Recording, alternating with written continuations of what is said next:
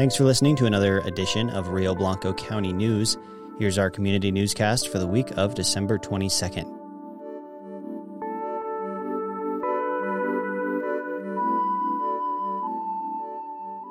Warmest holiday wishes to you and yours from the Herald Times.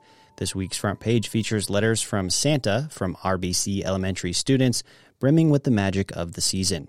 On page 5A, you can color your own Christmas village. Check page 3A for a photo of a couple kiddos seeing Santa Claus in real life.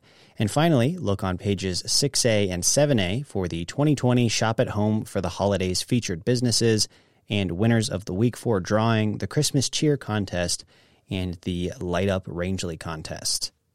The CoLab On Edge Mental Health series continues this week on page 2A with the story of Robert Wertheim, who suffered from severe depression for more than a decade following the death of his identical twin brother just a week before their shared 15th birthdays.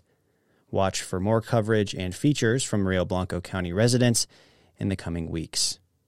Whatever you're going through, crisis counselors and professionally trained peer specialists are always available to help. Call the Colorado Crisis Services hotline at 1 844 493 TALK. That's 1 844 493 8255. There is no wrong reason to reach out. Following Governor Jared Polis' initiation of the state's drought response and mitigation plan, the HT interviewed Rio Blanco Water Conservancy District Manager Alden Van Brink about the lack of storage in the White River Basin, and an upcoming lawsuit in state water court where Rio Blanco hopes to secure a water right for the proposed Wolf Creek Reservoir.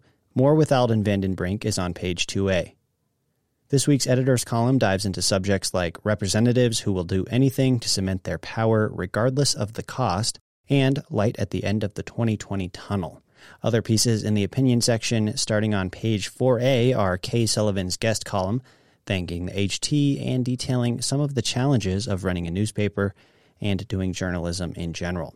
Also, look out for Rangeley resident Wendy Gillard's letter sharing her experience with the COVID 19 virus. In county news, 200 doses of the Moderna COVID 19 vaccine arrived at RBC Public Health Department this week. Commissioners also met with Public Health Director Alice Harvey Tuesday.